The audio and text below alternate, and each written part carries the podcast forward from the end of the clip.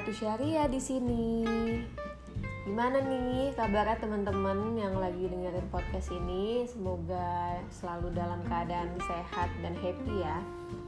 So, in this episode, we are going to talking about definition of educational technology and its domains. Jadi buat teman-teman yang masih penasaran atau masih bingung sebenarnya teknologi pendidikan atau yang biasa kita sebut dengan TP itu apa sih dan apa aja kawasan-kawasan yang ada di dalam TP. Stay tune ya. Oke, jadi definisi TP ini berubah pada beberapa tahun tertentu. Pada tahun 1994, definisi TP ini dikritisi oleh peserta konvensi sebagai sesuatu yang lebih mirip proses desain sistem pembelajaran atau yang biasa kita sebut dengan ISD, Instructional System Design. Kemudian, perubahan definisi TP pada tahun 2004 salah satunya ada unsur yang diusulkan oleh Dr. Michael Molenda. Mungkin nama Molenda ini udah nggak asing didengar ya di seputar teknologi pendidikan, di mana beliau ini mengusulkan adanya unsur value atau nilai atau etika. Kenapa? Karena unsur ini belum pernah disinggung pada definisi-definisi TP sebelumnya. Jadi, menurut Dr. Molenda ini, seseorang atau manusia atau kita akan mempunyai value atau nilai ketika melakukan sesuatu dengan efektivitas atau efisiensi. Misalnya, seseorang yang berprofesi sebagai tata rias atau yang lainnya bisa dokter atau pengajar dan sebagainya, menurutnya harus ada sesuatu yang seseorang ini sebagai manusia lakukan sehingga masyarakat tidak bisa hidup tanpanya. Jadi orang lain akan datang kepada kita ketika kita mempunyai value atau nilai. Contohnya lagi adalah kemanusiaan. Kemanusiaan ini adalah nilai yang seharusnya kemanusiaan mencerminkan pekerjaan yang kita lakukan. Apa yang kita harus lakukan manusiawi untuk orang lain. Dan selain itu, efektivitas dan efisiensi dapat menunjukkan seseorang itu bernilai. Misalnya, perbandingan orang biasa dengan insinyur. Orang biasa ini dapat membuat jembatan pada suatu sungai dengan cara membuang banyak batu ke sungai sampai orang tersebut dapat melewati sungai itu.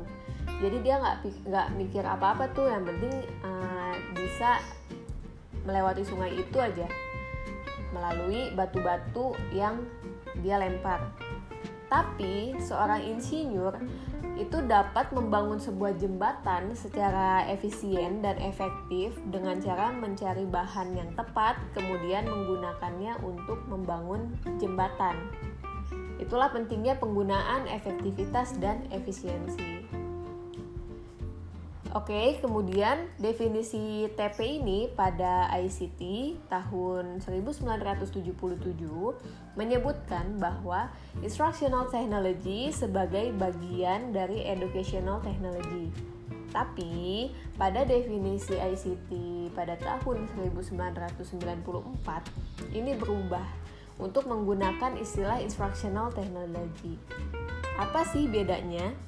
Jadi perbedaan educational technology ini dengan instructional technology yaitu educational technology itu keadaan di mana seseorang belajar dengan resource atau sumber belajar apa pun tanpa bimbingan entah itu guru atau mentor tetap uh, dan tanpa kurikulum atau target yang terukur.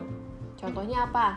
Contohnya, seseorang memperoleh ilmu dengan membaca di suatu perpustakaan. Sedangkan instructional technology ini adalah ketika educational resource atau sumber belajar ini, misalnya buku atau DVD, dibawa ke kelas oleh guru untuk di setel, di play, dan dipelajari dengan tujuan tertentu. Jadi instructional ini maksudnya adalah penggunaan sumber daya pendidikan atau sumber belajar dalam keadaan yang mempunyai tujuan dan terkendali atau terstruktur. Jadi udah tahu ya teman-teman di sini bedanya uh, instructional technology dan educational technology. Dari sinilah kita menggunakan istilah instructional technology. Selanjutnya, unsur yang diusulkan oleh Dr. Molenda juga terkait dengan facilitating.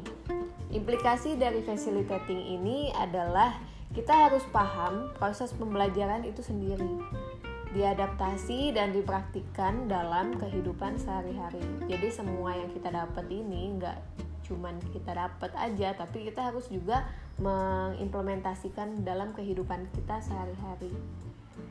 Guru atau pendidik sebagai seseorang yang membantu orang lain dalam proses belajar. Titik beratnya ada pada proses pembelajaran, bukan pada teknologi alatnya.